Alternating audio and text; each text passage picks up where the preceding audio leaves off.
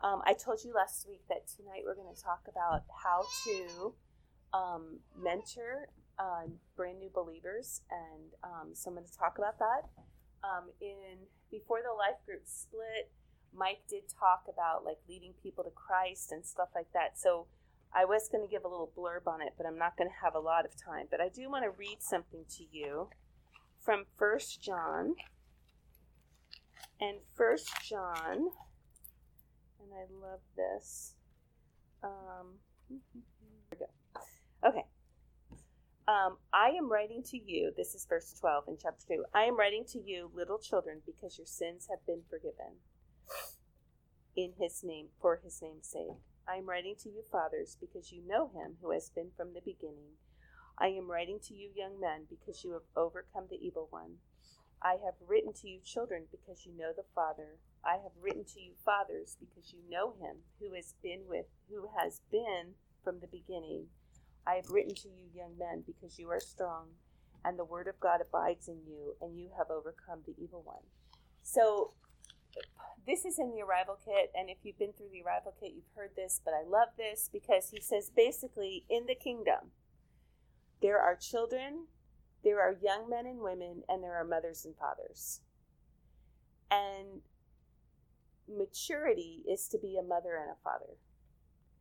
To be a young man or a young woman is to overcome the evil one. And um, the evil one is Satan, and it means that you're not struggling with sin in your life. And so in the beginning, we come to Christ and we begin to know him. And as we grow in the Lord, we overcome the evil one and we become mature. And um, it doesn't say we become perfect because earlier in the chapter it says if you sin, you have an advocate with the Father. But there's an overcoming. We're not struggling with habitual sin. We're not struggling with strongholds. We're not struggling with addictions. We've, they, we've overcome the evil one. And then from that point, we become a father and a mother. And that's where we're investing in other people. Now, here is the very sad truth in America the church in America is mostly filled with little children. And, you know, you can go into any church and meet people, and they might know the word, but they may not be obeying it fully, or they may be struggling with things. And their passion is not, I'm going to overcome the evil one, and I'm going to be a mother and father in the faith. If you if you just ask everyone to stand up and say, "What is your goal?" My goal is to make a lot of money. My goal is to have fun. My goal is to have a lot of friends. My goal is blah, blah, blah, blah, blah. But you don't hear a lot of people stand up and say, My goal is to know Jesus, to overcome the evil one in my life, and to be a mother and father. But if we want people to look at us, if we want God to look at us and say, There's my daughter, there's my daughter, and she is mature, then we have to overcome the evil one and we have to become a mother and a father in the faith. So, why is that? Because you know, I was in college and I um, I had gotten saved and I had just you know like God was so good to me. I was in a wheelchair and He healed me so I could walk again. And there's this I had this powerful testimony and not only that, but he had forgiven my sins, and I was so prideful and so arrogant, you know. And then God gave me such a humble heart before the word, and he changed me, and I was so excited. And I remember when I began to lead people to Christ, oh my word, I would be with them, and all I could think is, how can I feed them? How can I feed them? How can I feed them? But I, looking back, there was something that happened in me before I got to that point. There was something that happened because I remember, like, I grew up very liberal. So I, you know, I struggled with hell. And I remember being in my dorm room saying, Lord, I just don't know if I can accept that people go to hell for all of eternity. And I was wrestling with God and I was crying out and I was just sharing how hard it was for me. And then I remember getting down on the floor on my face and saying, God, whatever your word says, I accept. It's not how I feel about it. Your word is true, and I'm surrendering to your word today. And I had moments like that with my sin, moments like that with my ideas, where I surrendered to Jesus. And it was not pretty and it was not easy. And I have spent the rest of my life surrendering to Jesus. I don't feel like I've arrived. Like I feel like I'm, you know, still moving forward. But there is there was this thing inside of me that said, my passion in life is Jesus Christ. My passion in life is not to make money. My passion in life is not to have a perfect marriage. My passion in life is not to have lots of friends who love me. My passion in life is to know Jesus and to do whatever He wants me to do and to become like Him. And in the pursuit of that, I have made a lot of choices that people don't always understand. I remember this was about 10 years ago, so you don't know this person, but there was a woman in my church, and um, we, you know, we would get together and practice music and do some things like that. And she said, You know, you never do anything just fun. Like, I just want to sit and I want to hang out with you and I want to just like go shopping. And I said, Oh, I don't, I don't do that because there's not time in my life for it. I don't think it's wrong, and God could have me in a season when I do stuff like that. But this season of my life, I'm not into it. You know, I'm choosing to raise my children, homeschool my children, support my husband, and labor in the kingdom of God. And believe it or not, I have great friends, and we labor together. But I don't want to be friends with people who want to sit around and go to the mall. And I'm not saying that's wrong. I'm just saying I don't want to do it. You know, I don't have the time in my life because I'm sold out for Jesus.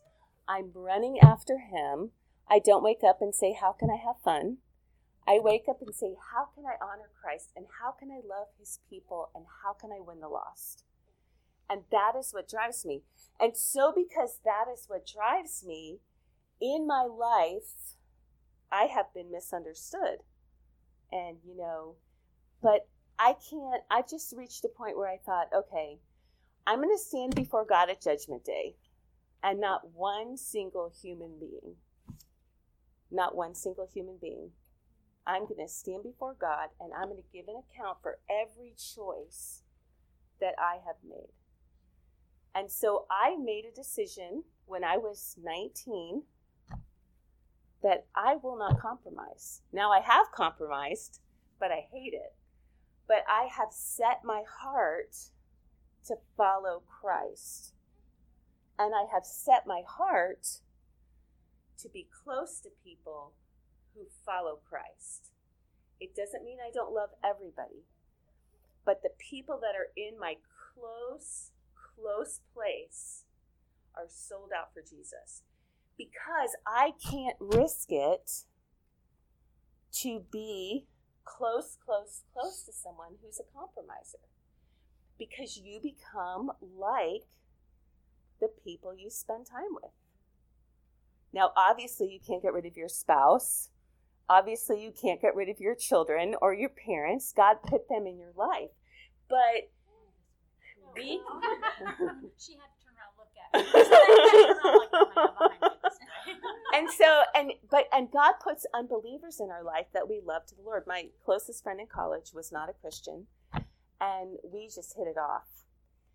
But our friendship really changed after she got saved because she before she got saved, I had to protect myself from compromise because she was not a believer. I was. And so the Lord had said to me, um, and this is more about evangelism, but the Lord had said to me, um, oh, backing track. backtracking, backing track. So we were heading home for um, winter break for Christmas. And finally, she came to me and she said, I just want you to know, you guys have all met Susie, right? She said, I just want you to know, I am so sick of hearing about Jesus. She was Catholic. And she said, you know, but not very religious. And she said, I am sick of it. And I just want you to know, if we're still going to be friends, you can't, can't talk about the Lord anymore. So I thought, oh, well, I'll miss her because I'm not going to stop talking about Jesus, you know? So I go home and I'm praying and I'm interceding and all this stuff. And, you know, for the new school year and whatever God's going to do.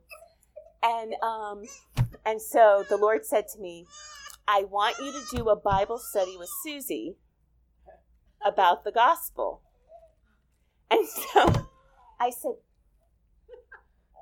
did you hear a conversation? Because I know you're everywhere. I think you heard it. And then I reminded him, this is what she said. And so he didn't answer me. He just repeated what he told me the first time. And so I said, okay. And I found this little book. It went through all of the gospel, like who God was, his nature. It went through sin. It went through all these things. And so so I thought, okay, well, I'll get this over with and then I'll just find new friends, you know? so, so I get together with her and I said, listen, I feel like as I was praying, the Lord wants me to study the Bible with you. And you know how I keep talking to you about how about sin and God and the cross and all that. This would be actually looking in the Bible and seeing what the Bible says. So we went through this Bible study and at the end of the Bible study, I said it was receiving Christ. And I said, Do you understand everything? And she said, Yes. Do you want to receive Christ? And she said, No. So I said, Excuse me. I went to the bathroom because I, I was living in a dorm. I went to the bathroom. I locked myself in a stall. I flushed the toilet so it would make a lot of noise, and I just sobbed. I was so sad. I thought, I obeyed God and nothing happened and nothing changed. And I was so sad. So I thought, I've got to pull myself together, you know, say, go back. And so she said, she said, I know you're probably disappointed. And I said, Well, yeah, I am. I wanted you to become a Christian. I want to spend eternity in heaven with you. I really care about you. And she said, Well, please don't give up on me. Please keep studying the Bible with me because I feel like I am going to give my heart to Christ, but I'm just not ready yet. So when she gave her heart to Christ, it, she didn't tell me for 48 hours because she wanted to make sure it was real. And it was finals week when she gave her heart to Christ, so a whole semester. But when when I was a midwife at her birth and she came to Christ, then something changed inside of me. Like I had always loved Jesus and I always wanted to serve him. But then I said, Lord, I'll do whatever it takes to be a servant to her so she can grow strong in Christ. And and I thought, well, where does that heart come from? Because no one said it to me. But as I read the word, and, and suddenly I would be reading these books and I would go, Paul loves them so much because he led them to Christ, because he explained the word to them, and he led them to Christ, and they mattered to him. And he had this heart for them like a father.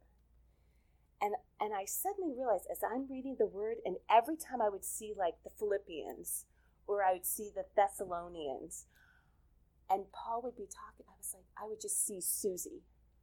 I would just see Susie, you know? And I'd actually done a Bible study like that. I did it with three different people.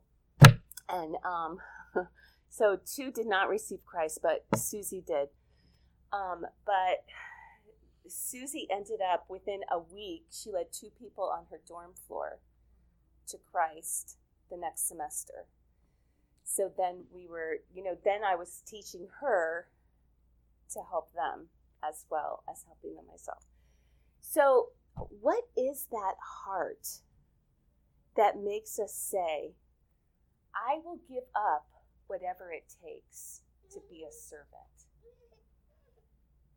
It's the heart of a mother and a father. Because when your baby cries in the middle of the night, Evie, you don't say, I'm not getting up. You want to sometimes, but there's something that drives you to get up with your baby. There's a love in your heart for your children. And when we when we are sold out for Jesus so that he matters more than anything else, there is a love in our heart for people that is hard for others to understand. And it makes you say, I will give this up. I will add this. It makes you pray for them and intercede for them and cry out for them. And so, what is the heart? It is the heart of Jesus that He has for us. And when we are responsible in the kingdom for other people, you have that same heart. Because all the Christian life is about is about us dying and him living in us and him producing the character of Christ, the love of Christ in us so that we just say, It is no longer I that live, but Christ who lives in me. You know, and so we're just waking up, kill me, Lord. Okay, whack. Well, I didn't know it hurt so much. But you know, when God has his way in our hearts, there's room for him and his heart and his love and his character to begin to flow through our lives. It is never something we muster up. And so often, I deal with people all the time who want a list. Well, what do I have to do to be a leader? Well, what do I have to do to be on the worship team? Well, what do I have to do to be strong in the Lord? And they want a list, but getting strong in the Lord, it, it's something that God does as we die, as we surrender, as we pursue, as we lean in, as we press in. You know, and so anyway, it's just something to think about because, well, I'm not going to follow that train because we're going to talk about leadership another time. But I want to talk now from First Thessalonians, and I want to talk about how do we minister to young believers. The first thing you have to do is make a choice that you're going to be a servant. Because brand new believers have poopy diapers. they do. That's cute. Brand new believers sometimes can't feed themselves. And one of the most important things that we do as mothers in the Lord is teach the people that we care for to read the word. How many of you have heard me talk about having a quiet time? How many of you have heard me talk about having a quiet time a million times? Good. Because it is really important. Because I don't want to spoon feed you. I don't want to take you and say, okay, May, get in your little high chair. I'm going to feed you the word. I want you to be feeding yourself. I want you to fix your plate, sit down at the table, and feed yourself. And we will not grow apart from the word. We will not grow apart from prayer. And so, one of the most important things, if I want to see you be mature, I have to encourage you to get into the word. You know, I have to teach you how to do it in a way that's simple.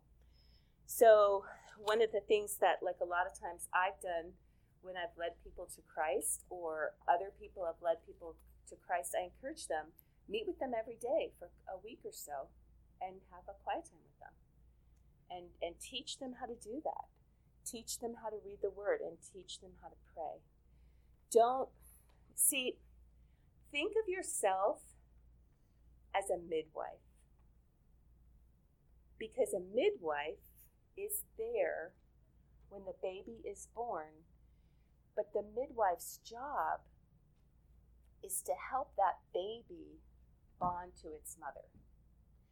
our job is to help baby believers bond to their father so that we're working ourselves out of a job always always with other when we minister to people we're always working ourselves out of a job so that they can cry out to the lord people always come to me and say what should i do and i always say what is god speaking to you to do and if they can't tell me anything i won't answer them and I have one friend in particular, she's always indecisive. I won't tell you who she is. And she's always like, I know you're not going to tell me, but I'm going to ask you anyway. What should I do?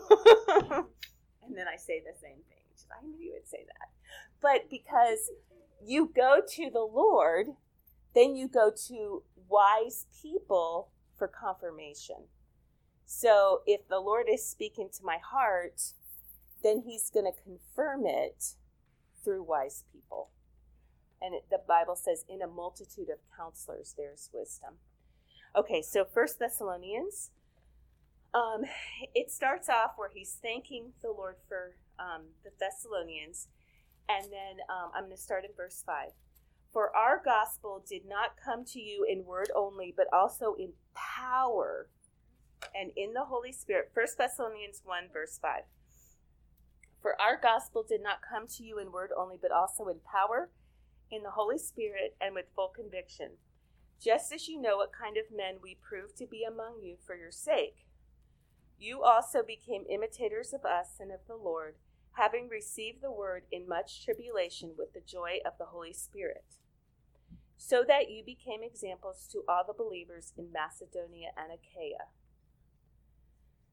Okay, so these people got saved, and there was power and there was conviction. Um, do you know that to join the church in Massachusetts in the early days, early colonial days, you had to have a testimony?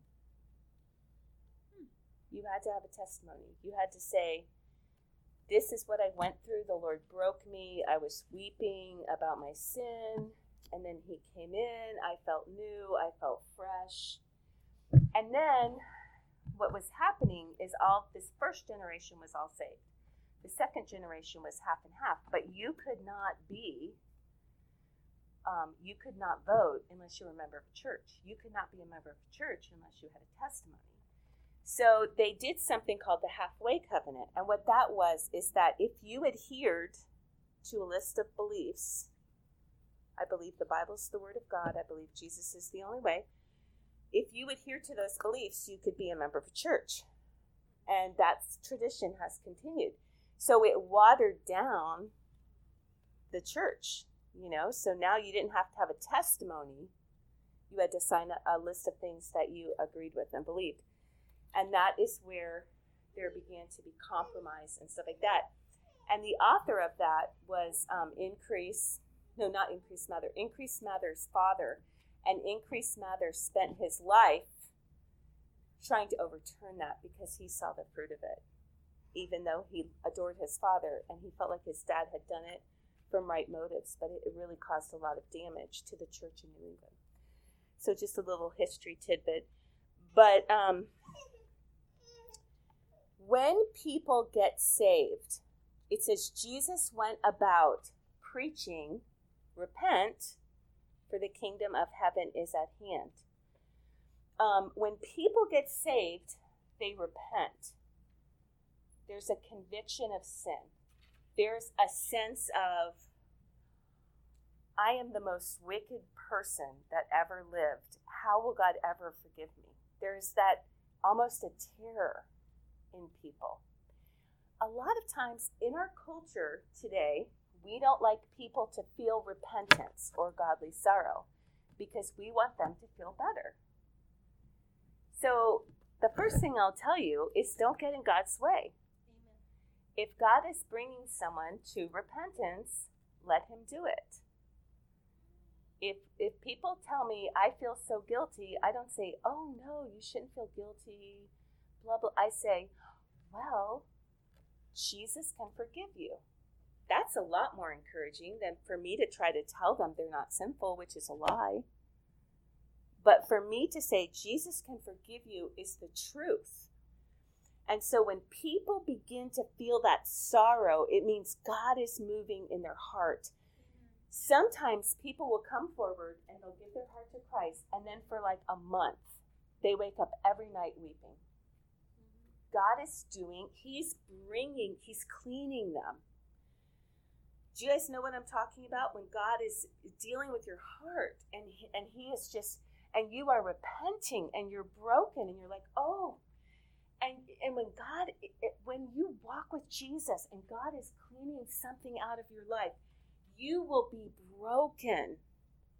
You will be weeping. You will be sorrowful. You will say, Lord, how could I do this? How could I do this? So don't get in God's way. When you try to make someone feel better, you rob them of, if they're not saved, maybe coming into the kingdom. If they're believers, you rob them of finding freedom. Repentance is a gift from the Lord. Don't get in God's way. Instead, say, God can forgive you. God can forgive you. Memorize verses about forgiveness. One of the main things, if you want to minister to people, memorize verses. you know, if you want to be close to Jesus, memorize verses so you can meditate on them night and day.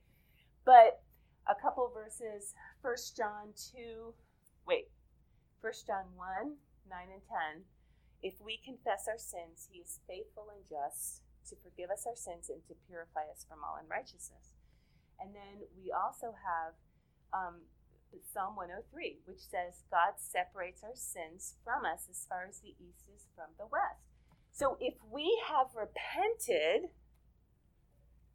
God separates our sins from us. So condemnation comes from the devil. Godly sorrow and repentance come from the Holy Spirit. And so once someone has repented, then your job is to help them experience God's forgiveness repentance. Sorry, I'm scratching my foot. it's on the tape now. Okay, so repentance is not um, being sorry that you were caught. I get the joy, you know, of being a pastor's wife, of having parents bring their kids to me, and they are not repentant. They are really disappointed they got caught. You know what I'm talking about? We've all probably been there. And we hate the consequences of our sin. And it might be I mean, and I'm talking, you know, or we're reaping what our sin has sown. Like people get divorced because they have sinned against their spouse, and their spouse finally says, I've had enough. And then they're sorrowful, but they're not repentant. So repentance is to say, I have sinned against a holy God.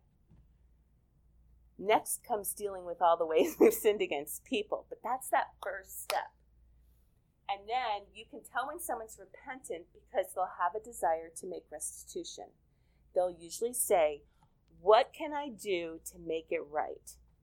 And then you, in most cases, say, Nothing. God has to intervene here. But you can receive God's forgiveness and be a new person. And every time we sin and every time we repent, we need to take that step of receiving God's forgiveness. That's just in growing in Christ. That means when the devil says, You sinner, you say, Oh no, I've repented.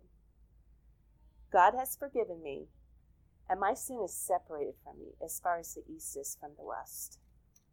So, you do not need to try to create repentance in people. You will get in the way. You do not need to try to make them feel guilty. You need to help them get close to Jesus. Jesus will take care of that. Now, I'm not talking about raising children because raising children is different. We're instructing them, we're teaching them right from wrong. We're, we're accountable to God for their behavior, which is kind of scary sometimes when you have strong willed children, right? Amen? Amen. So, okay. But a lot of times we think we can we think we can step in and be the Holy Spirit, but we're not really good at it. Because we don't even see the most important things in people's lives. You know, we see what's visible, but we don't see the most important things because the heart is deep waters. Who can know the heart? You know, but God knows the heart. So so here we have got to push people to Jesus, push people to his word, teach them to pray, teach them to worship, teach them the principle in, in 2 Timothy, you know, you putting aside sin and you run the race with people who are calling upon the Lord out of a pure heart and who are pursuing righteousness, peace, etc., etc. So you teach people that principle. He who walks with the wise grows wise. So, you know, I say to new Christians, what kind of Christian do you want to be? Hang out with those people. If you want to be a compromiser, hang out with the compromisers. If you want to be sold out to Jesus, hang out with the sold out to Jesus people because they will impact you. And you I've I've seen it in my own life and there was a year where three pastors in Central Florida fell. And Mike and I got on our face because we were weeping. Uh, like when pastors fall, we will cry. We will just pray and we will be like kneeling beside our bed and we will be crying because like they're shepherding God's flock. And, you know, is it the devil? Is it a, you know, like what happened? And, and then, and then we just said, Lord, clean us up. Whatever wherever we need to raise our standards, we're raising our standards. We're not letting the devil have any foothold at all. Whatever we need to do. And we actually tweak things in our life and we we raised our standards, you know? And I'm not even going to, you know, tell you what they are, but we we make changes because we don't want we don't think we couldn't fall. We know the devil is tricky and we want to stay safe close to Jesus. Part of that is who our closest friends are. Okay, does that make sense? So I'm not saying, oh, well, stop talking to that person. That's not what I'm saying. But build your closest friends with the people that you look at them and you say, I want to be like them. I want to be like them. Okay. All right, so the Holy Spirit came with conviction and um, and now I'm going to read you my favorite. This is one of my favorite things. Um, verse 9 For they themselves report about us what kind of a reception we had with you, and how you turned to God from idols to serve a living and true God, and to wait for his Son from heaven, whom he raised from the dead, that is Jesus, who rescues us from the wrath that is to come. Um, I I started praying this prayer because this passage, this verse, I started praying it in my quiet time because we had had, we had like baptized like four people in a row. And there was no change in their life. And they all went back to the world. And I was just in my quiet time one day and I was saying, Lord, I want to see people come into your kingdom. I want to see them just like this. I want to see them turn from idols to serve the true and living God. And so um, that week, I started praying that every day. Sarah Jeffords gave her heart to Christ. And Sarah was so in the world. Like she was so in the world. If you would have seen her, the way she dressed, the way, you know, the relationships she had with men, and like she was in the world. And I thought, oh golly, I guess this isn't, you know, I, I was I was a little nervous because I wanted to like bond with her and um so I said, let's go out for coffee. And I thought, I'm just going to talk to her about like, she can't get drunk anymore. She has to mm-hmm. stop doing this and doing that. And so I'm just going to talk to her like sisterly. So we sit down and she said, I said, How are you doing? And she said, Well, I'm reading the word every day, like you said. You said to start in John, and I'm finished with John. And this is like less than a week later. And so then she says, and I broke things off with my boyfriend. I told him I'm a Christian now. I can't do these things anymore. um, and I gave up this, and I gave up this, and I gave up this, and like God had, like I thought, oh wow, see, God does a great job, and um, so we had a great time fellowshipping, and you know, I gave her some more books of the Bible to read. I got in my car and I just put my head on my steering wheel, and I said, Jesus, you are so good because she turned from idols to serve the true and living God. And I don't know a more godly woman than Sarah. You know, I really don't. She is she is so pure and she God has completely wiped away the world from her. And that's what he does for all of us. If you feel like you have shame, I love songs that say God wipes away our shame. God wipes away our shame and He makes us beautiful. He wipes away our shame and He makes us beautiful. And I just, that's my passion. I want to see people turn from idols to serve the true and living God.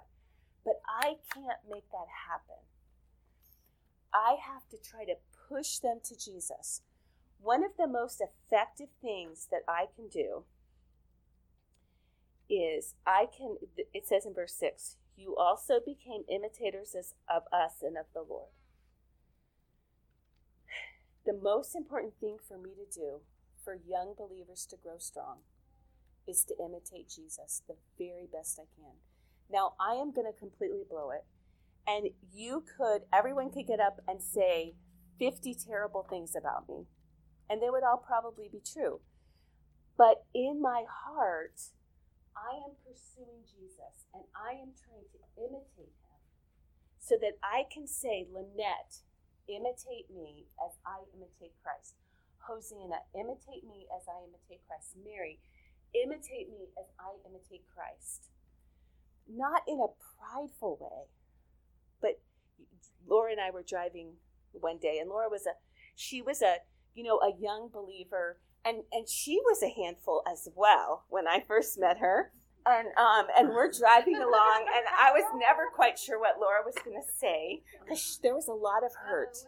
When I met Laura, there was a lot of hurt that God had to heal in her heart. And so we're driving along, and she says, "I'm so glad that we're friends because I needed Jesus with skin on." That made me cry. but I was like, okay, so that's what that we need. We, we, we need to we need to we need to be able to look at each other especially the leaders in our midst if you want to have a heart to if you want to be mature if you want to be someone says yes she's mature then you have to be someone that people can look at you and say I see Jesus. I see Jesus. And wow, I was reading the gospel today, and Jesus was doing this, this, and this, and that's how she lives. And God, guys, God chooses the lowly, the weak, the despised, the foolish things. He is not looking for magnificence.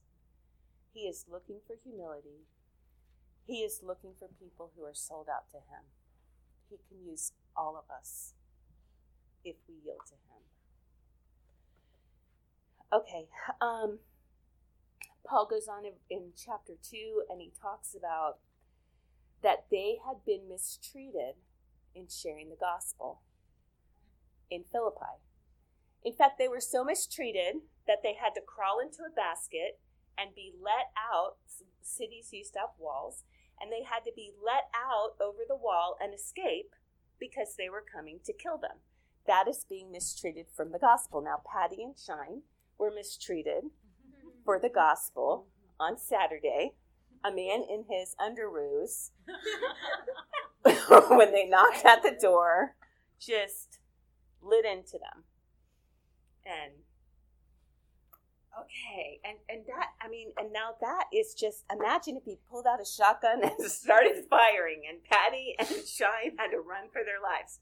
That's kind of where Paul was. He was running for his life, and he says, "We've been mistreated in Philippi, But, and then verse 4, he says, But just as we had been approved by God to be entrusted with the gospel, so we speak not as pleasing men, but God who examines our hearts. For we never came with flattering speech, as you know, nor with a pretext for greed. God is our witness.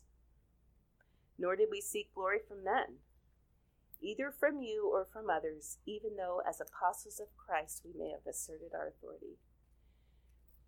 See, we so much want people to like us as women. We're relational. We want people to like us. We want to fit in. You know, when people are nice to us, we gravitate to them, whether they're good for us or bad for us. But Paul says, you know what? I thought about one thing when I was sharing the gospel with you. God has entrusted me with this gospel, and I'm going to honor him. Not just the gospel, but we have the word. Some of you really know the word. You really know. And some of you, right now, in the past few months, you have been pressing into God, and God has been revealing things to you. And so you have this treasure. And, you know, what if you're sitting there and and you're at lunch and you're with maybe Christians, but you know they're not pursuing Christ right now. God is kind of on the back burner, and God speaks to your heart and He says, Share what I showed you in your quiet time on Tuesday. Well, they might think that I'm, you know, pushy. Or they might think that I'm like a Jesus freak. Or they might think that I'm not very relatable and they might not want to be my friend. I think we need to come to the place that our whole life is not about people liking us, it's all about pleasing God. And um, I want to tell you something in that, and this is kind of weird, and this was many years ago, so you don't really know the people involved in this. I don't want you to try to imagine who they are, but I was leading worship, and I was talking to my team before I started, and and the Lord would say, "Talk about pornography today." Mm, pornography. That's so embarrassing. I would really rather not talk about talk about pornography. Okay, so I talk about pornography, and then the next week, talk about pornography. Read this scripture, talk about pornography. Every like this is so finally. Usually, I say, Lord, what do you want me to share? I stopped asking him because I decided I'm just going to share my own stuff because God keeps making me talk about pornography. I don't want to talk about pornography. I'm a girl. I don't struggle with pornography. This is embarrassing. And I had a, a bunch, bunch, bunch of young men who were helping on the sound team. So, um, so I would plan something without asking God, of course, because I knew what He would saying, because He kept saying. So I'd have something all prepared, and then I would get up there, and God would say, "Talk about pornography." Do you remember? Yeah. Okay, so every week, oh, yeah, this is a lot of fun. This is week after week after week. And finally, someone came up to me and they're like, you know what? I am so sick about hearing about pornography. And I thought, yeah, me too. and, um, and he said, you know, I want to come here and feel good. And when you keep talking about this, I, I just don't feel happy or good. And I said, so I thought, what do I say? So I said, well, could you tell God then? Because he keeps making me talk about it. So next week, talk about it again. You know, that person is glaring at me. The next week, talk about it again. This is going on. It's over like two or three months. Finally, six or seven people came to me and said, I'm struggling with pornography. Can you pray for me? And I said, Yes, I'm going to set up an appointment with you with my husband and he will meet with you and he because if people are bound up in pornography they usually need deliverance. Almost always they have demons and they need deliverance. So we're doing this and um, one of the first persons to come to me was this person who had said i'm so sick of hearing this. And every time i would talk about it i would say jesus can set you free because he can So anyway, I just share that because I was so embarrassed. Like I would get up there and everybody would look at me and I think they know I'm going to talk and I don't want to. Don't they know? Like I don't want to do this. So, but I was faithful to honor Christ. And because I was faithful to him, even though I was experiencing disappointment from the people that, you know, if someone's going to play for you and mix sound for you, you would like them to like you. And not like make you sound really horrible. so, but God did something, and there was freedom that was poured out because I was willing to just obey Him and to, to not compromise. And so I, I just want to encourage you honor Christ and let the chips fall where they may. I know that's easy to say, it's hard when they fall. Okay, um, Paul goes on and he says, um, verse 7 But we prove to be gentle among you, as a nursing mother tenderly cares for her own children. Having so fond an affection for you, we were well pleased to impart to you not only the gospel of God, but also our very lives, because you had become so dear to us. For you recall, brethren, our labor and hardship, how working night and day so as not to be a burden to any of you, we proclaim to you the gospel of God. So the first thing he says is, I was like a mother. He says, I was like a nursing mother. And if you've ever nursed a baby, or one day you will, you'll find this out. If you're in a store and a baby cries, your milk will let down. So you'll be walking along and your shirt will be wet because there is actually something inside of you that when you hear a baby cry, your body responds. Unless you have a pad on. and so that's why that's why a great gift is those little I still have them in my drawer. These like little pads that you wear so, you know, You can pass them on now. and I'll pass yes because I'm done. So, but but that is it's it's involuntary. It is just like God just set it up. And it's awful sometimes because you're like, that's not even my kid, you know? so, but I just say that because if we're loving people for Jesus, it will be involuntary, where we hear in our spirit the cry of a heart, and all of a sudden the resources will come from nowhere. They're coming, of course, from Jesus. He will provide through us to meet needs if we're walking with Him and yielded to Him.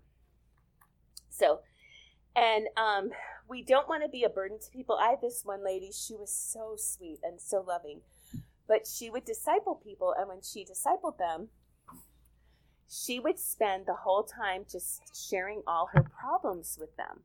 So she'd like there'd be a new believer, and she'd be taking him through the arrival kit, and the whole time she'd say, "Oh my goodness, my marriage is falling apart, and my husband was so mean, and this and this and this." And so I had, you know, they would come to me and they're like, Well, I thought she was kind of supposed to be discipling me, and it's kind of awkward because I'm a new Christian. I don't know the word, I don't know what to say to her. So I think that's a good example of being a burden because we do want to go to our peers and go to our leaders with our burdens and our problems. But if we're mentoring someone, we don't want to be dumping a lot on them. Now, there's a difference between being transparent and dumping. Do you guys kind of follow that? Like, you know, you can say, well, I'm not perfect. I don't have it all together. In fact, this week I struggled with my temper. That's being transparent. Saying, I don't know what I'm going to do, and blah, blah, blah, blah. That is being a burden. Does that make sense? Okay. All right. Um, you are witnesses, and so is God how devote how devoutly and uprightly and blamelessly we behave towards you believers. Just as you know how we were exhorting encouraging and imploring each one of you as a father would his own children so that you would walk in a manner worthy of the god who calls you into his kingdom and glory. For this reason, we also constantly thank God that when you received the word of God, which you heard from us, you accepted it not as the word of men, but for what it really is the word of God, which also performs its work in you who believe. I tell people all the time, I'm going to share with you what the Bible says. And if you don't want to do it, that is going to have to be between you and God because this is not me. This is the Word of God. And um, I think it's very important to urge people to live lives that are honoring Christ.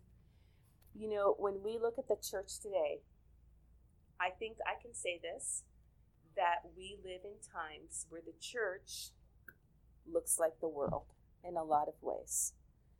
You know, they're getting drunk, they're getting divorced, they're, you know, they're um, cruel, talking dirty, you know, and I just, it makes me sad.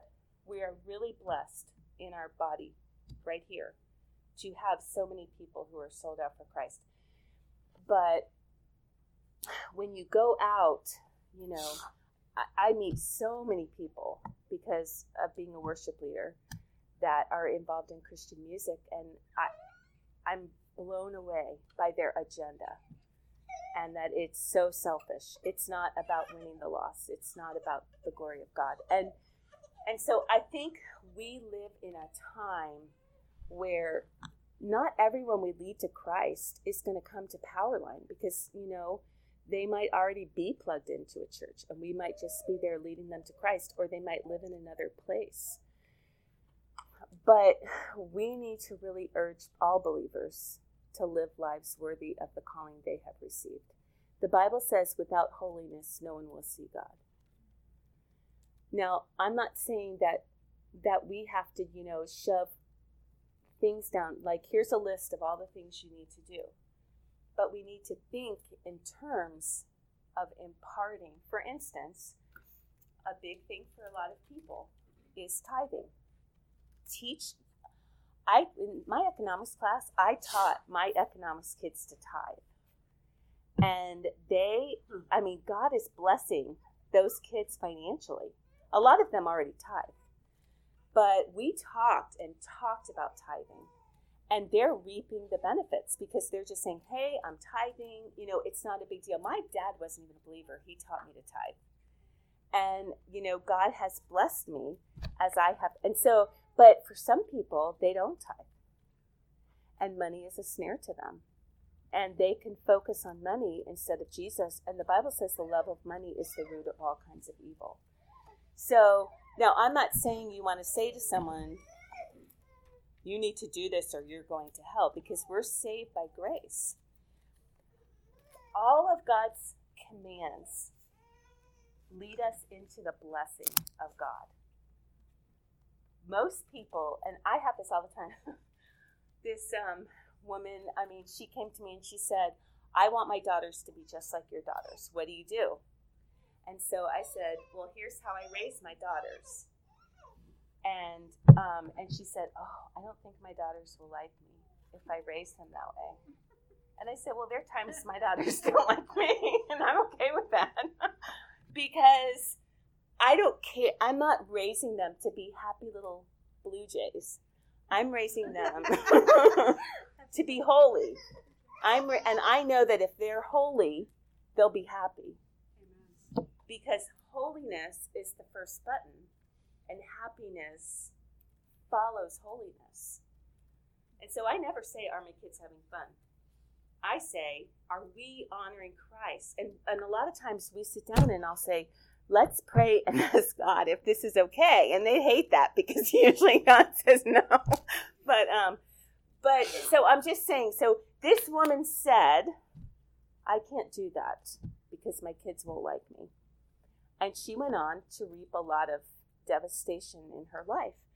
And that was her choice. But see, if we honor Christ and walk in his ways because we love him, and if we cultivate, if we get people in the Word right away when they get saved, and, and worshiping and praying and surrounded by people who are on fire for the Lord, they will be coming to you saying things like this Will you speak into my life?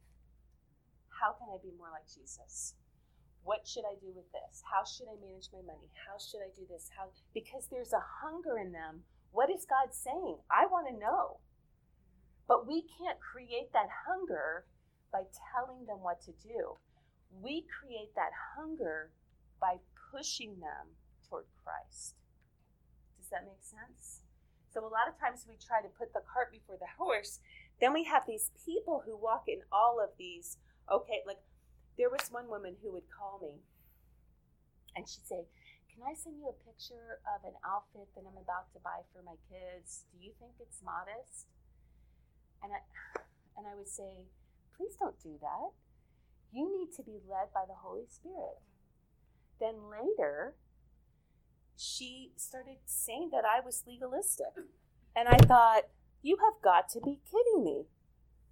You have got to be kidding me. And I just thought, you know what? It's fine. I mean, I'd rather be called that than maybe a drunkard or something. But I was just, you know, I just think to myself, well, can't we tell people you have the Holy Spirit if you're born again? And, you know, cultivate in each other. One thing that really touches my heart as new believer is when people stood up and said, This is how I was living, and God spoke to my heart, and I changed. Because I looked at that and I said, Wow, that is amazing. Um, I'll close with this. Aisha came to the church and she was living with a guy. And um, so she and Bruno came in and, um, you know, I thought, oh, golly, they both went forward. They're living together. And I thought, well, how is God going to handle this? Because I'm not going to handle it. It's going to be either God or Mike, you know. So um, within like a couple weeks, they came to us and said, you know, we feel like we're, we're dishonoring Christ. We feel really uncomfortable. I'm sleeping on the couch. I haven't, since I gave my heart to Christ, I haven't been in the bedroom, but I, I really feel like we're dishonoring Christ. And so I said, well, how about if Aisha moves in with us temporarily? so, so, here she is, and, and she's like one of my kids. But God did that. You know, God made them feel really uncomfortable. It would have been wrong for me to say, oh, well, you're in separate rooms? Oh, that's fine, because they did living in the same apartment gave the appearance of evil. They did need to move apart. It was not right. But because God worked in their hearts and they wanted to honor Him, they were so, what do I do? What do I do? How do I grow? How do I grow? And I remember them going for a walk with me. And they're like, I know the people in your church, they do courtship, and we want to do courtship.